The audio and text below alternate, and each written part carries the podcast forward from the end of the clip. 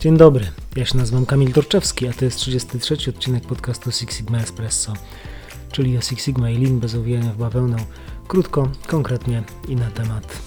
Dzisiaj y, moim gościem jest Marek Jagielski i nie ukrywam, że bardzo się cieszę na to spotkanie i bardzo długo chciałem Marka zaprosić do tego podcastu.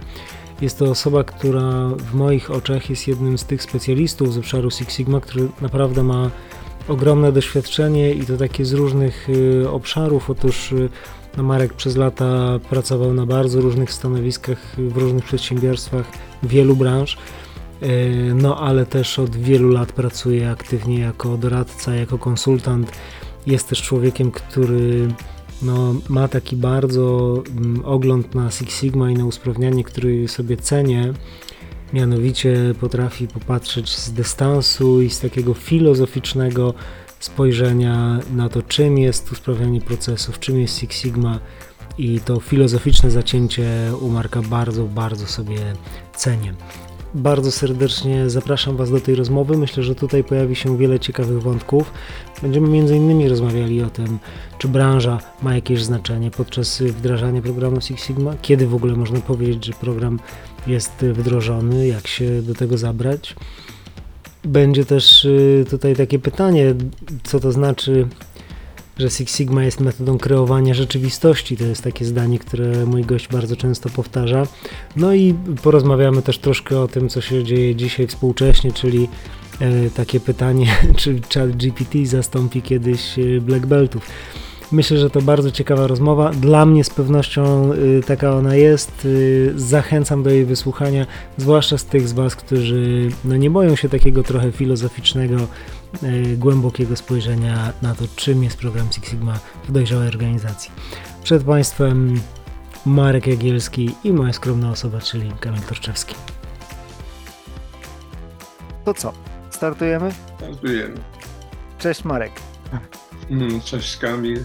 Bardzo się cieszę, że jesteś moim gościem w tym podcaście. Przyznam, że od długiego czasu bardzo myślałem o tobie, żeby ciebie właśnie zaprosić, bo jakoś zawsze dobrze wspominam nasze różne rozmowy o Six Sigma, takie czy bardziej w służbowym kontekście jakimś, czy przy kawie.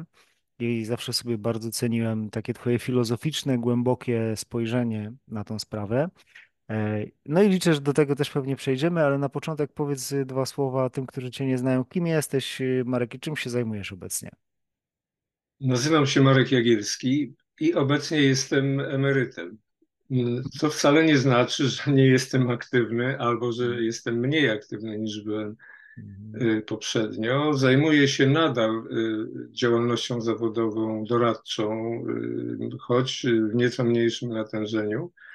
Ale jednocześnie no, zajmuję się pomocą rodzinie, opieką nad wnukiem, tak, że realiz- zacząłem realizować to, co zawsze było moim powołaniem, czyli taką pewną popularyzację pewnych zagadnień filozoficznych, całkowicie jakby to niekomercyjnie w gronie osób zainteresowanych.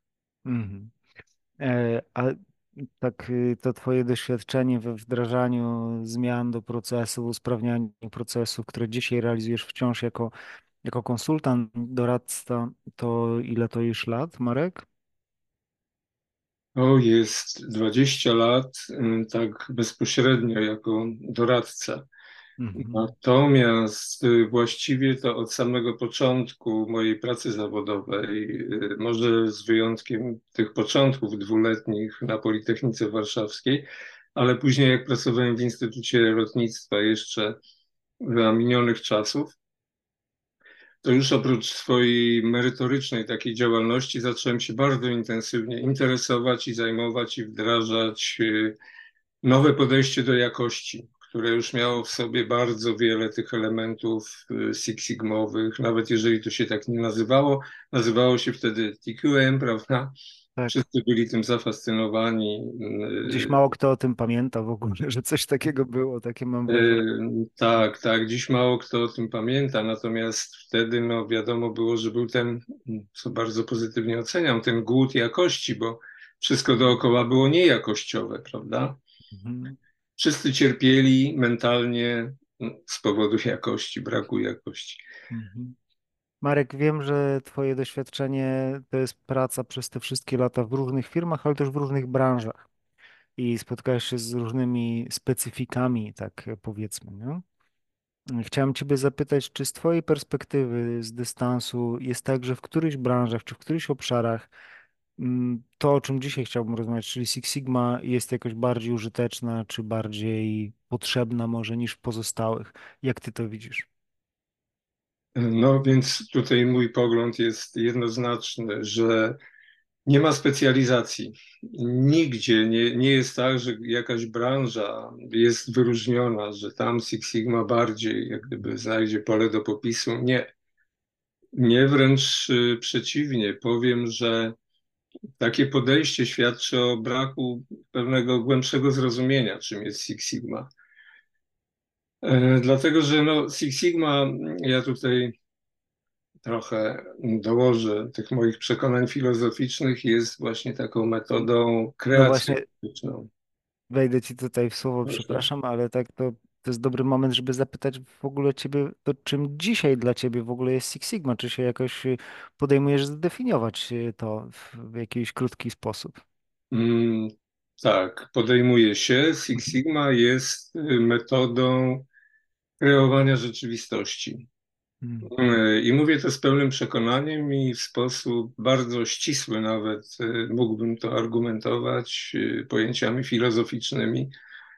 Także, a skoro taka jest ta metoda, czyli metoda zmiany rzeczywistości, kreowania rzeczywistości, może wręcz poprawiania, bo często Six Sigma jest sprowadzana do rozwiązywania problemów, czyli jakichś błędów, prawda? Podczas gdy to nie jest tak, to jest pewne minimalistyczne rozumienie Six Sigma i w pewnych y, sytuacjach y, ono właściwie, no to Six Sigma ma zastosowanie także do poprawiania błędów, ale właściwie, żeby osiągnąć pełnię, gdyby satysfakcji ze stosowania tej metody, trzeba do niej podejść jak do metody kreacjonistycznej, czyli właściwie każdy projekt jest czymś zupełnie unikatowym. Prowadzi do wykreowania nowej rzeczywistości, w związku z czym jakiekolwiek doświadczenie zewnętrzne i działanie na zasadzie copy-paste, już tak tutaj bardzo upraszczam ten język, jest sprzeczne samą y, ideą Six Sigma. To może być tak, że w danej firmie dwa zespoły zajmują się metodą Six Sigma na podobnym obszarze. Każdy z nich dojdzie do innych rozwiązań, choć być może podobnych, ale jak się wniknie w szczegóły, to warunki na przykład osiągnięcia celu będą inne, będą się różniły.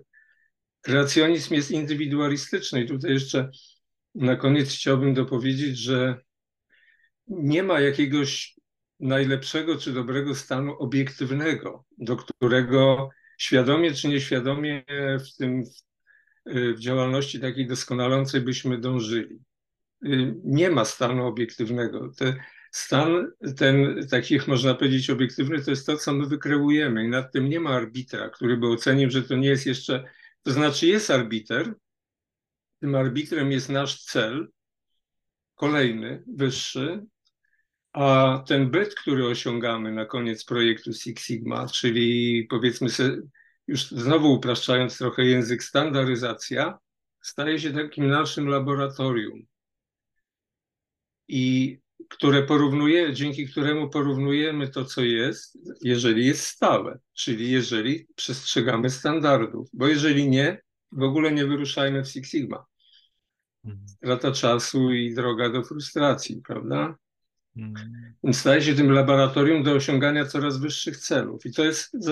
To jest pełnia zasady P D C A, prawda? To jest właśnie ten kreacjonizm. Dlatego wszelkie, wszelka specjalizacja, tu się liczy umiejętność, rozumienie, umiejętność posługiwania się metodą, a nie jakieś doświadczenie już praktyczne, fizyczne, które jak gdyby się przeszczepia metodą copy-paste. To tak tytułem wprowadzenia tej, tego mojego przekonania filozoficznego co do Six Sigma. Tak. Y Wiesz, jak zadawałem Ci to pytanie, bardzo chciałem Ci zadać je o, o te specyfiki różne, ale sam mam tak, że jak mówię to słowo specyfiki, to ono mi czuje trochę grzęźnie w gardle, bo sam mam też takie przekonanie bardzo bliskie temu, co mówisz, że ta specyfika czy wyjątkowość branży jest y, dalece przeceniana, przynajmniej w kontekście Six Sigma. Natomiast no, nieustająco powraca to, y, to pytanie, czy potrzeba, że to, to, czy to jest dopasowane do nas, nie? Czy to odpowiada na naszą specyfikę właśnie, nie? Tu jeszcze tylko mógłbym dodać, bo tutaj w ślad za tym, co Kamil mówisz, to mi się przypomniało, że często w ogłoszeniach o pracę szuka się specjalisty od Six Sigma mającego doświadczenie w takiej takiej branży. Tak. No i to już jest taki grzech pierworodny w ogóle w tej całej przygodzie z Six Sigma, który no, nie rokuje dobrze, prawda?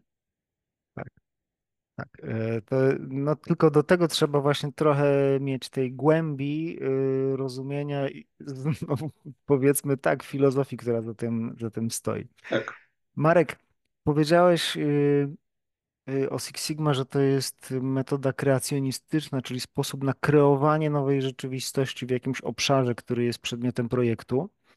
A jakby tak teraz odsunąć kamerę i popatrzeć nie na projekt konkretny, a popatrzeć na organizację całą, nie? Która mówi, no to dobrze, to my chcemy być firmą Six Sigma i wdrażamy program, już nie projekt, ale program. Jak ty to widzisz wówczas? Jakie są kroki do wdrożenia programu Six Sigma? Czy w ogóle jest dla ciebie coś takiego jak wdrożenie programu Six Sigma? Kiedy ono następuje? Kiedy można powiedzieć, tak, dobra, mamy to, wdrożyliśmy program Six Sigma.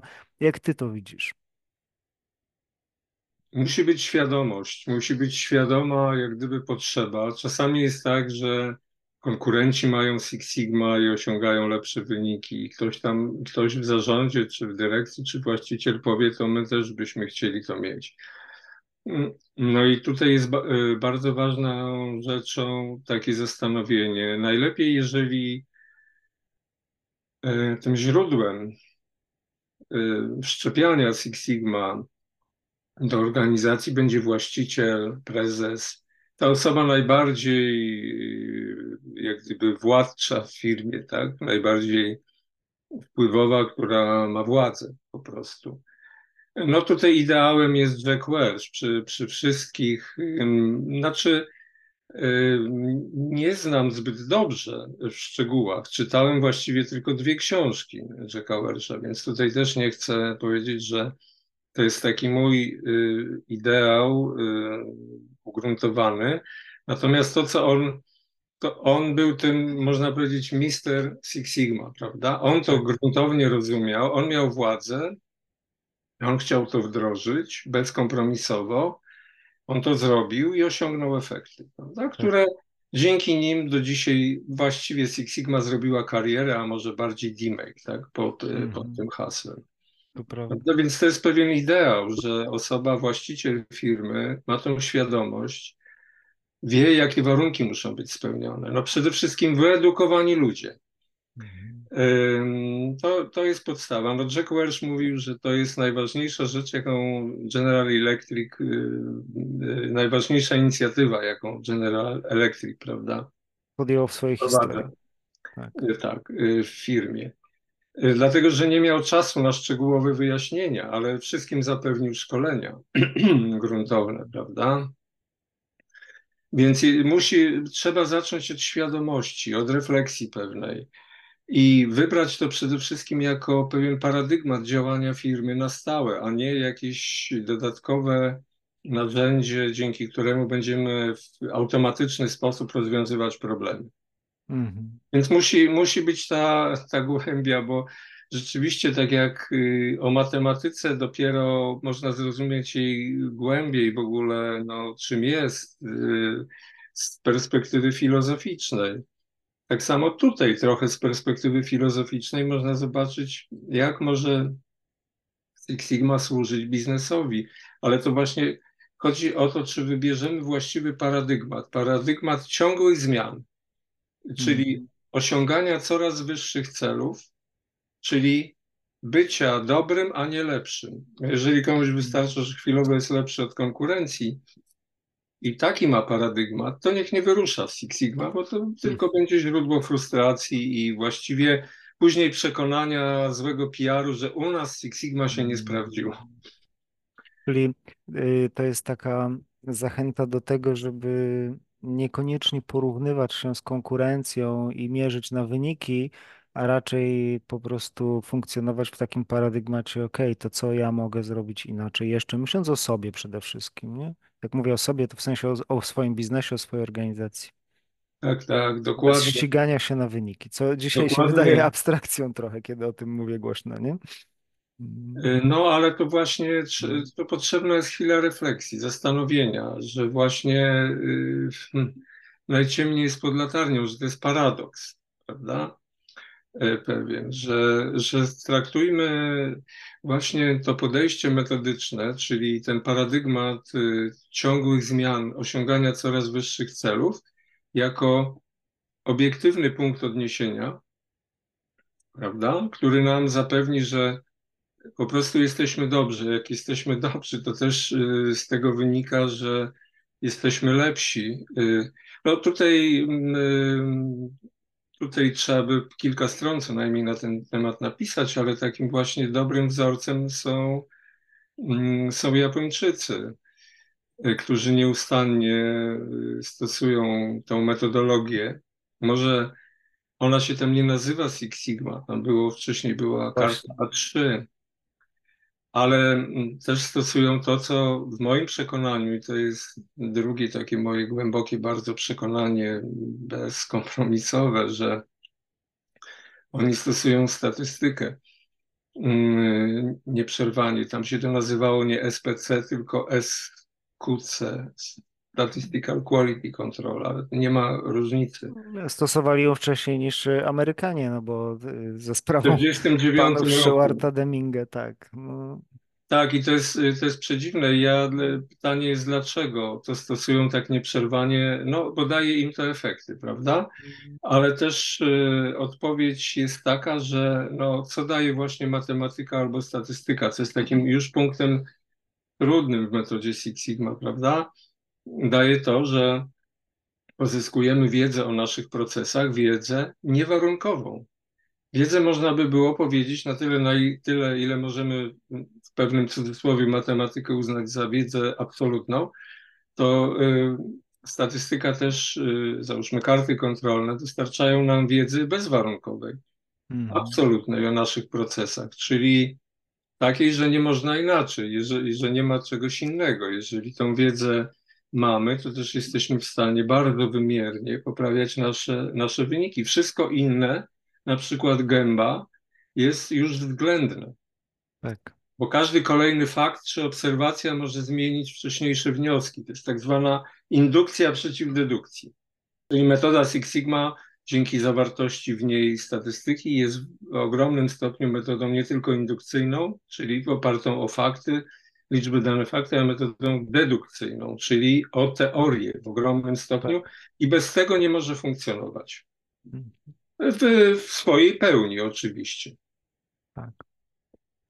Ciekaw jestem, powiedziałeś o Japonii, też wiem, że masz spore doświadczenie i bywałeś wielokrotnie, odwiedzałeś firmy japońskie. Czy zgodzisz się z taką hipotezą czy fantazją, że Six Sigma jest w pewien sposób takim udanym sposobem na zaszczepienie w amerykańskich czy w zachodnim naszej świecie, w naszym świecie, w naszej kulturze pewnej logiki, która no, w Japonii funkcjonuje od dawna może bez, bez tego opakowania, nie? Bo tak jak powiedziałeś, też jest niewiele firm azjatyckich, zwłaszcza japońskich, które gdzieś otwarcie mówią o Six Sigma, czy też czynią z Six Sigma jakiś taki sztandar swój, nie? Koreańczycy jeszcze tak, ale no Japończycy już niekoniecznie, nie? Zastanawiam się, czy to właśnie tak nie jest, nie? Że my jakby potrzebowaliśmy to trochę opakować, zrobić z tego bardziej jakiś taki, jakąś procedurę, może jakoś tak to ponazywać, żeby to było takie bardziej sexy może, nie wiem, no i to działa w naszym świecie. No na pewno tak jest, jak mówisz, Kamil, tak? Dokładnie, dokładnie tak, no. Dzięki temu też jest ta edukacja w zakresie, bo firmy chcą właśnie zarabiać na, na wydawnictwie, na szkoleniu i to niesie wiele dobrego, ale oczywiście ten taki pewien nawis marketingowy istnieje. No tu przeplatają się ze sobą te dwie kultury, bo na przykład jak będąc w Japonii na wykładzie z metody A trzy, czyli czymś, co jest takie rdzennie japońskie. Tak. Po dziś dzień tam podobno teraz już jest A cztery, bo sprawność posługiwania się A trzy doprowadziła do tego, że format A cztery wystarcza, prawda? Ale na tym, na tym wykładzie wykładowca posłużył się książką do A trzy Johna Chuka. Mhm. Czyli no, można powiedzieć, że osoby, która jest takim przykładem połączenia tej edukacji bardzo dobrej, prawda, z jednocześnie bardzo dobrym marketingiem. I tu mhm. akurat to jest w jakiejś symbiozie. Trzeba bardzo dobrze rozumieć na przykład sposób myślenia osób odpowiedzialnych za wyniki w firmie, czy to produkcyjnej, czy to w firmie usługowej, żeby umieć jak gdyby ich przekonać, przekonać, mhm. wyrobić właśnie to przekonanie o tej wartości dodanej z metod Six Sigma. Kto tego nie, to ostatnio słyszałem taki świetny przykład, że dzisiaj bardzo wiele osób tłumaczy rosyjskie książki y, wojskowe ze, z y, taktyki, ze strategii, ale są to osoby, które właśnie, jak to powiedział znawca jeden taki, no niekwestionowany autorytet, one nie rozumieją tego sposobu myślenia żołnierza na polu walki i są zupełnie podobno bezużyteczne w kontekście no, ryzyka, że tak powiem, konfliktu, ale też tego konfliktu, który de facto jest. Ale to taka, taka, taka, taka, mała, taka mała tylko dygresja, czyli wracając do tego, rzeczywiście jest ten, ten nawis taki marketingowy. Japończycy to mają jak gdyby wdrukowane. Co mają wdrukowane w swoją, i to warto może właśnie minutkę czy pół minuty na to poświęcić, swoją świadomość, swoją mentalność, no właśnie ciągłe doskonalenie. Hmm. Ciągłe doskonalenie, yy, yy, tak jak to jest w tym jednym z takich filmów, Samuraj na przykład pokazano. On się fascynował tym, że ktoś, kto robi koszyki całe życie, codziennie robi to lepiej, stara się robić to lepiej, prawda? Też taki film... Yy... mister Jiro Dreams About Sushi, czyli Pan Jiro śni o sushi. To taki nagradzany dokument. On jest jakby... Tak. Myślę, że jest wiele takich filmów ukazujących to, o czym rozmawiamy, nie? Że tam ten kunszt taki rzemiosła, który jest doskonalony przez osiemdziesięciu już latków, dziewięćdziesięciolatków i oni cały czas mają taki niedosyt. No, tu jeszcze można to troszkę poprawić. No tak, mają taką, taką potrzebę, można powiedzieć, duchową i tylko, że właśnie oni spełniają jeden warunek, który nam przychodzi z trudnością ogromną i być może to jest w ogóle temat węzłowy. To jest przestrzeganie standardów, czyli bezwzględnie przestrzegają tego, co wcześniej osiągnęli. Hmm. Czyli na przykład no, Japończyk nie zrobi potrawy tam, gdzie ma jakieś proporcje różnych składników, bez wagi, bez, bez przestrzegania. A to z kolei daje, właśnie to jest ta stałość bytu, ta filozoficzna, mm. że my coś wykreujemy, prawda? Coś, co jest dobre, ale to jak gdyby nie jest idealne, to stwarza potrzebę od razu. Właśnie, no hmm, może tutaj jest moment w naszej rozmowie na to, żeby włączyć do tego rzecz taką bardzo już filozoficzną, czyli rozdzielenie na rozum i rozsądek. I o ile rozum to jest ta ciągła potrzeba, tak w uproszczeniu, realizacji coraz wyższych celów, czyli kreowania, prawda? To, co, czego elementy mamy na przykład w burzy mózgów, mm. żeby zupełnie wyjść poza ograniczenia fizyczne.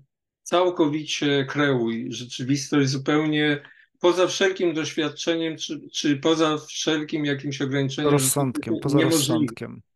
Dokładnie, mhm. ale później jak już to wykreujemy, wybierzemy listę takich do wdrożenia, to właśnie już tu się kierujemy rozsądkiem, że coś trzeba zrobić w realnym czasie, prawda, za realne środki, ale to musi być stałe.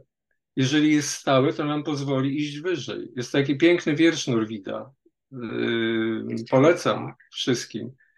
Do mojego brata Ludwika, tam gdzie on w sposób poetycki bardzo to pokazuje, na czym to polega ta, ta idea kreatywności w ogóle, takiej rea realistycznej, prawda? Że my coś naprawdę kreujemy.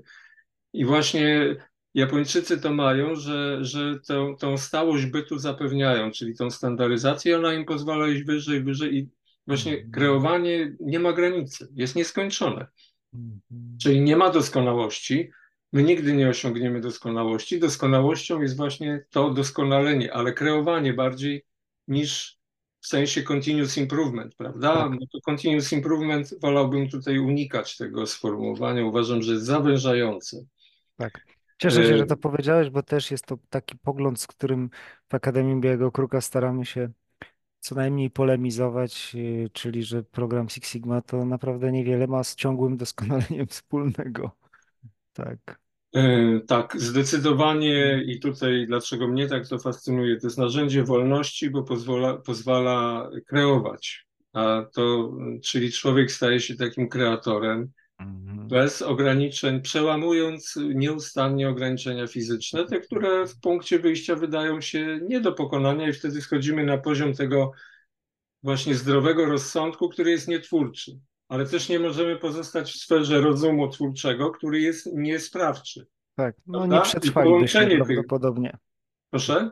Nie przetrwalibyśmy prawdopodobnie. No twórca, który by, malarz, który nie respektuje wymagań zamawiającego co do czasu, prawda, jakości, żyje w biedzie. Tak. Prawda? Tak było na przykład no, z flamandzkimi malarzami. Albo byli Marek, użyłeś, Marek, takiego sformułowania yy, kiedyś w naszej rozmowie, że właśnie Six Sigma jako przestrzeń wolności. Jak to rozumiesz? No właśnie, no, no nawiązałeś właśnie do tego teraz, nie? Że to jest y, proces twórczy, y, odnosisz się do malarzy, tutaj też, nie? Do kreacji, gdzie dla wielu osób, wiesz, no Six Sigma to redukcja zmienności, nie? To jakby w drugą stronę. Tak, y, takie jest też rozumienie. Spróbujmy to jakoś rozjaśnić. No tak, ja absolutnie to podtrzymuję w tym najszerszym rozumieniu i takim, które moim zdaniem jedynym, które daje taką motywację do pójścia, wejścia w Six Sigma i utrzymanie tego jak gdyby forever, tak jak Jack, Jack Welch, znowu do tego, do tego się odwołam, prawda? No przez to, że pozwala nam cały czas wy, wydobyć się z tego determinizmu zdrowego rozsądku i kreować, ale, ale cały czas szanując zdrowy rozsądek przy wdrażaniu, prawda? Czyli ten cały cykl P D C A. To jest zdecydowanie narzędzie właśnie wolności. Bo co to znaczy niewola? No zdeterminowanie ograniczeniami fizycznymi, prawda? I większość ludzi, większość uważa, że z tego się po prostu nie można wydobyć, ani się nie można wydobyć ze swoich cech wrodzonych. Tak, jestem jaki jestem. No i to już jest strasznie błędne założenie, w moim przekonaniu oczywiście, mm-hmm. bo tu już dotykamy innej sfery. Albo warunków fizycznych w biznesie, tak? I, czyli... Podtrzymuję to, jest to narzędzie wolności. Mój pierwszy kontakt z Six Sigma w Akademii Białego Kruka na szkoleniu i też ty, Kamil, byłeś tą osobą, z, z którą się zetknąłem jako pierwszą, prawda? Poczułem sobie to tchnienie, które właściwie, no, którego akurat ja ze swoją konstrukcją psychiczną potrzebowałem, prawda? I, i temu jestem jakby wierny do dzisiaj. Natomiast jeżeli chodzi o redukcję zmienności, no yy, tutaj wchodzimy w ten czynnik yy, właśnie matematyczny. Jakie, czy są jakieś obiektywne miary, prawda, rzeczywistości tego świata, tego bytu, bytu, na który oddziałujemy, który chcemy tworzyć nowy. No i jedną z tych jest zmienność, no bo matematyka, tutaj też warto napomknąć o tym.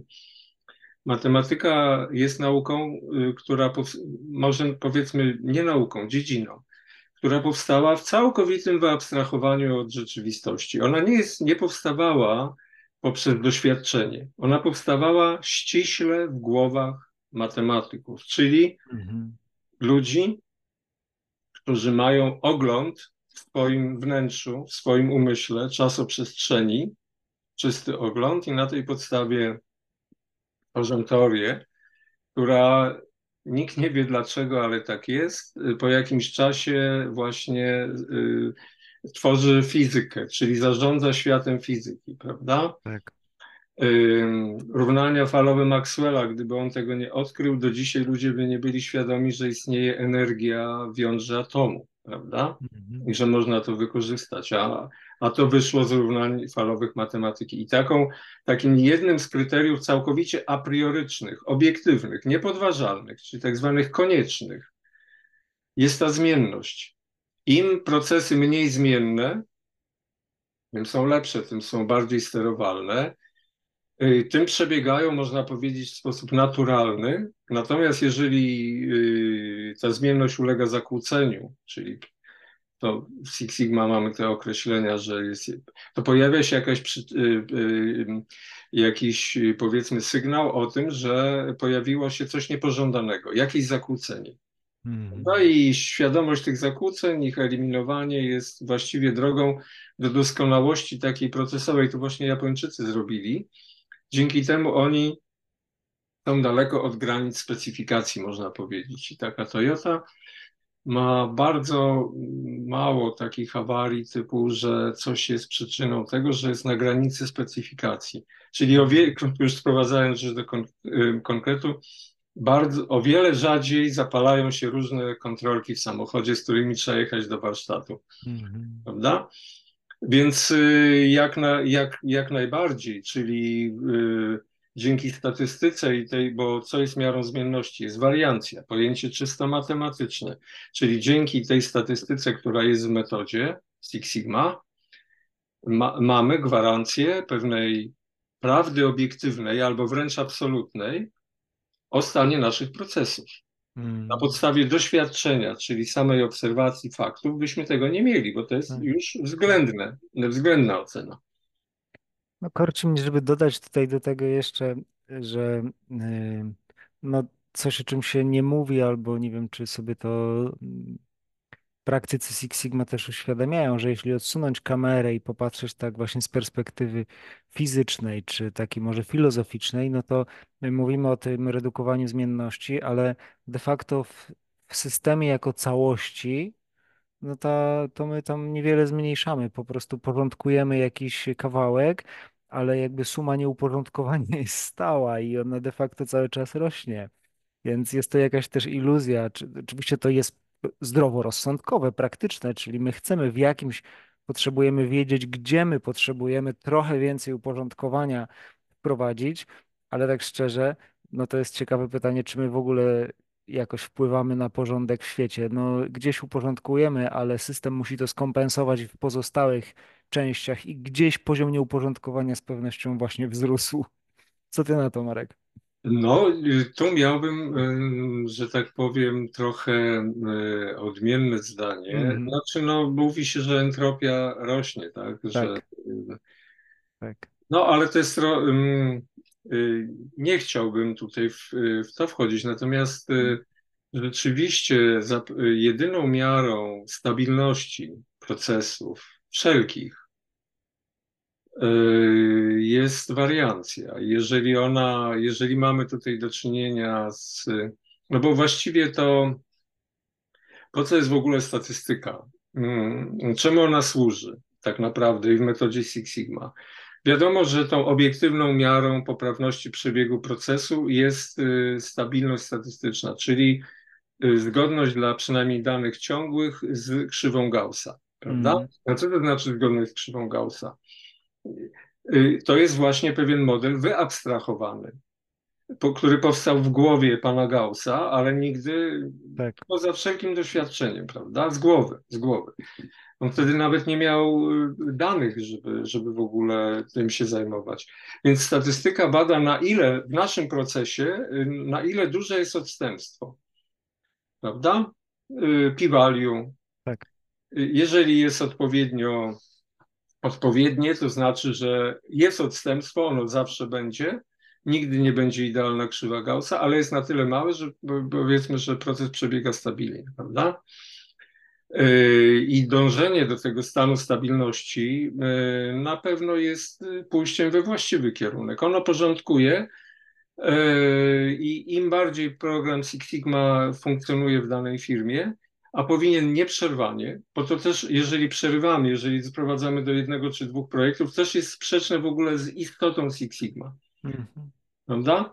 Yy, ale to już może na razie zostawmy, za, zaparkujmy ten temat.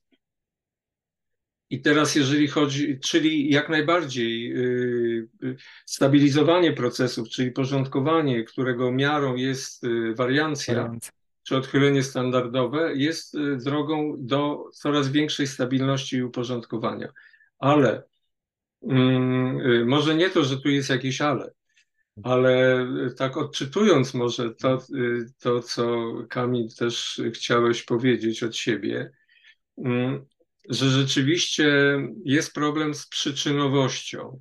Hmm. Czy my znamy przyczyny jakiegoś stanu, który jest nieakceptowalny?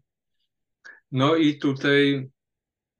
Rozsądek by podpowiadał, wracając do tego rozdzielenia, tak, że warto się umówić, że znamy, bo, się to, bo to jest po prostu praktyczne, nie? Ale jakby pójść głębiej, no to pewnie można by z tym no, podyskutować. To powiem tak, to tutaj się z tobą zgodzę, że nie znamy. Nie znamy i co więcej powiem, że są one dla nas niepoznawalne, ale to by było pesymistyczne, co jest, co jest optymistyczne właśnie dzięki Six Sigma, hmm. że właśnie znamy jedynie to, co sami wykreujemy. Hmm. No to znamy. Jeżeli stworzy, zapewnimy stałość tego bytu poprzez standaryzację na końcu, to to już, to to już znamy, chociaż pierwszy projekt, prawda, w jakiejś tam dziedzinie on jest pewną iteracją, bo musimy zamodelować w fazie M, tak jak umiemy, prawda?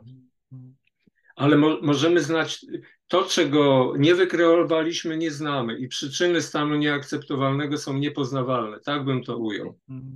No, mam świadomość, że to, co teraz y, mówimy obaj, no to y, dla osób, które gdzieś na przykład zaczynają gdzieś tą przygodę z Six Sigma i zaczęły kurs Black Belt czy coś, no to, to jest dość takie obrazoburcze. Mówimy, że tak, no, nie znamy przyczyn, choć mówimy, że znamy. I też, też chciałbym tu trochę takiego optymizmu wlać, że to, to, to nie jest nic strasznego, nie? Że to jest kwestia po prostu uzgodnienia, na co, na co się umawiamy i czasem podjęcia decyzji, żeby pójść dalej. Natomiast bliskie jest mi to, co chyba Krzysztof Kieślowski powiedział kiedyś, że my żyjemy de facto w świecie nie przyczyn, tylko w świecie skutków.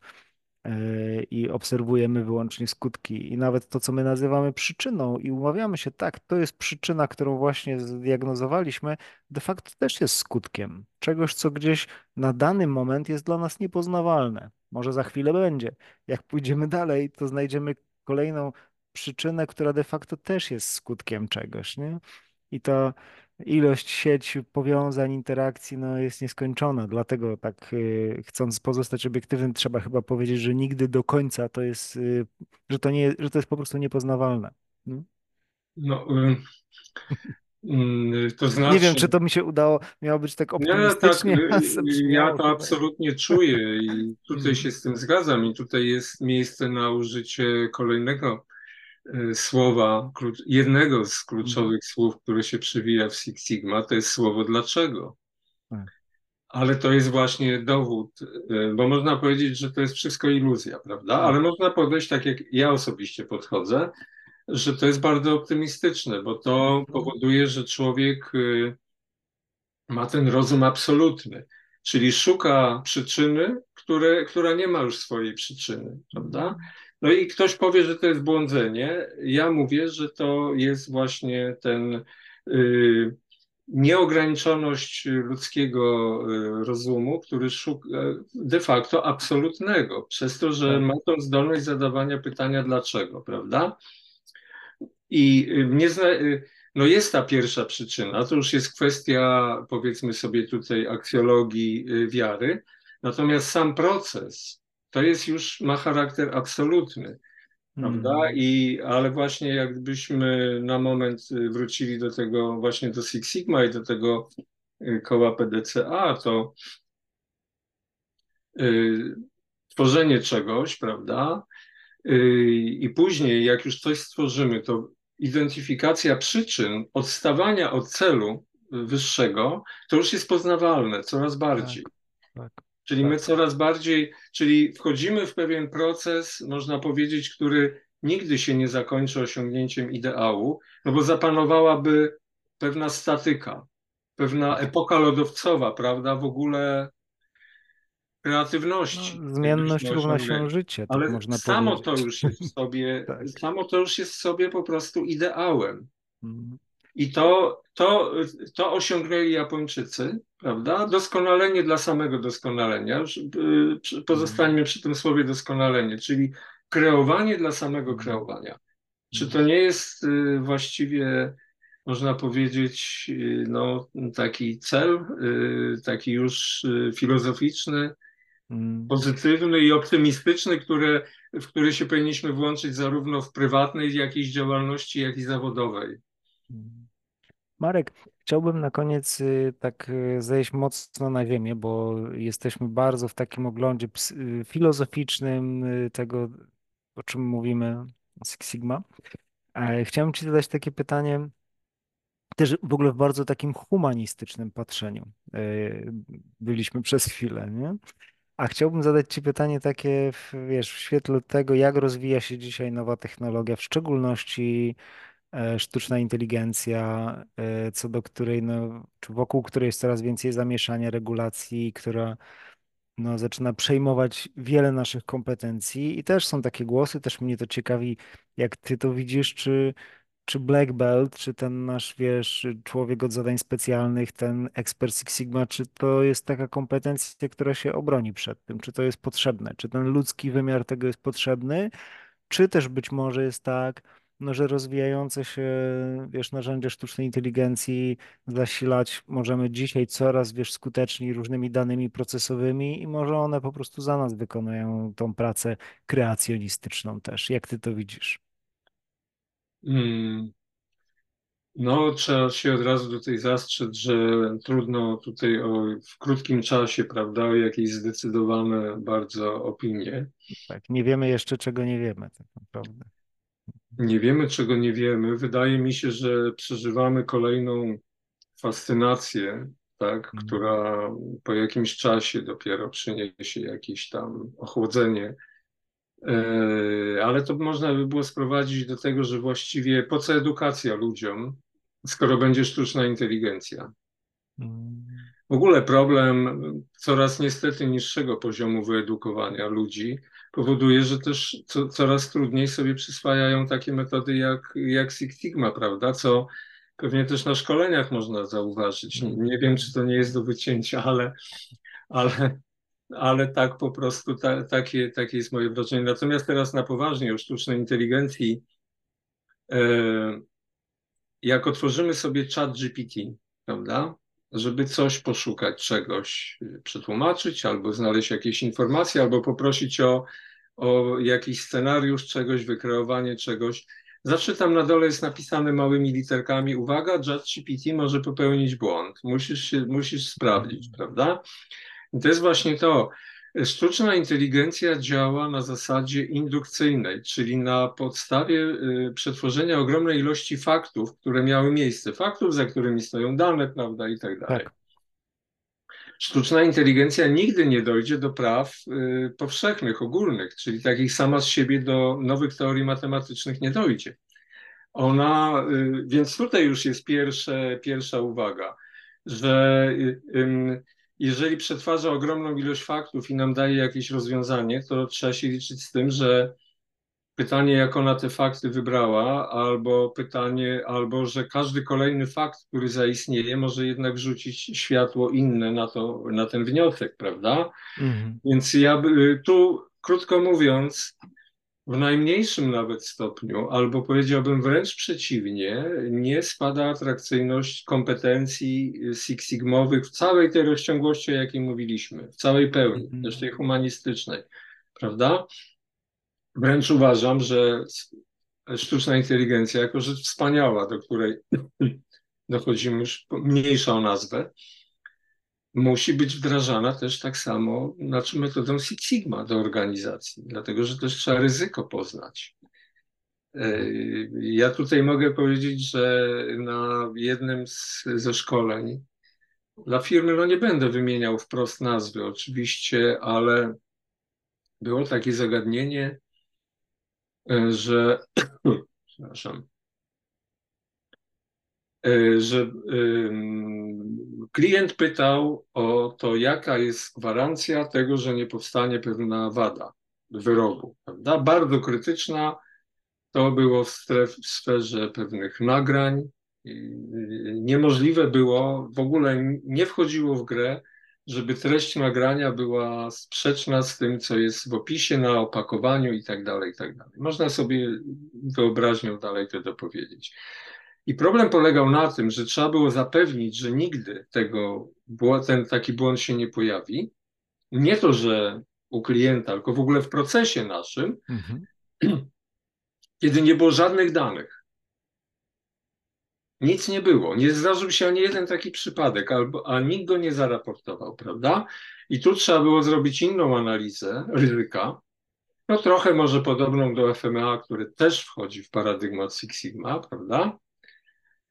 I dokładnie tak samo powinniśmy postępować ze sztuczną inteligencją.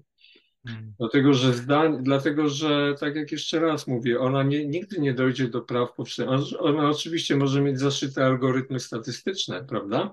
Ale interpretowanie, może mieć zaszyte interpretacje, ale to nie jest tak, że do końca jesteśmy w stanie to zinterpretować, że ona jest w stanie to tak dobrze zinterpretować jak istota rozumna, czyli człowiek. Hmm.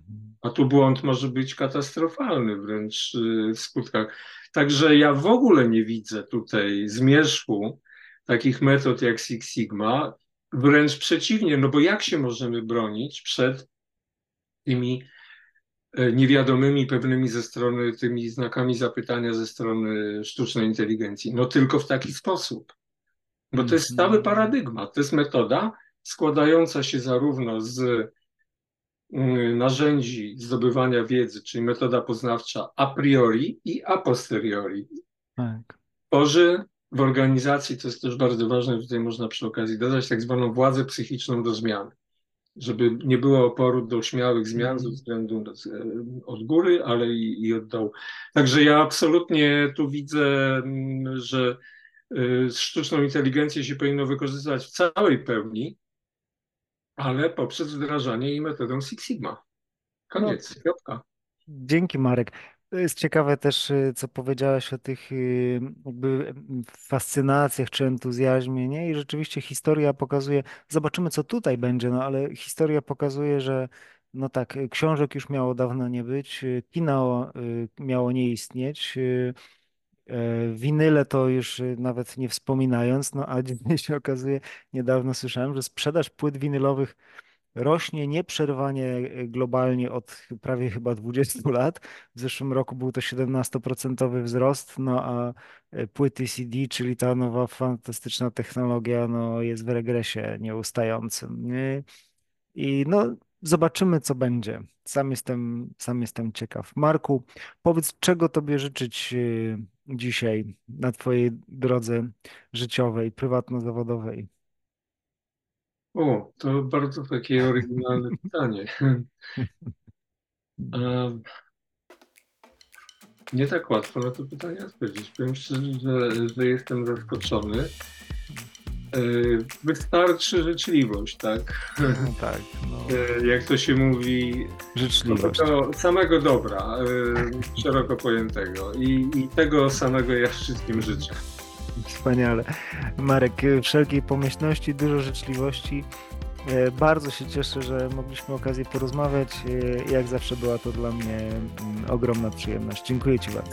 I wzajemnie, i wzajemnie, bo to chciałem na koniec podkreślić, że ty właśnie w moich oczach uosabiasz ten moment konkretny, kiedy się zetknąłem z Six Sigma, byłeś pierwszą osobą, hmm. bardzo zresztą tak pozytywnie mnie w to wprowadzającą, także...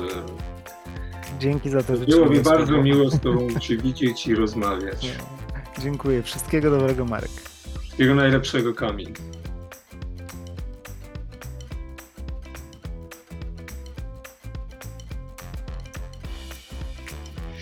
Tak, trzeba, muszę się zastrzec, że wcale nie jestem pewny, czy będziesz tu chciał, Kamil, upublicznić, bo moje, moje opinie są pozbawione rutyny, ale dla ludzi w pewnych okolicznościach, w jakich ludzie działają i w ogóle chcą się Six Sigma zajmować, może być nieco, mogłoby być nieco zniechęcające, no ale sam ocenisz, zobaczysz. No, zobaczymy.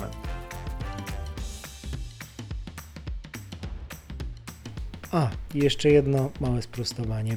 Dotarło do mnie, że cytat, który w tej rozmowie przytoczyłem o tym, że żyjemy w świecie skutków, a nie przyczyn, to bynajmniej nie pan Kieślowski, tylko Einstein podobnoż powiedział.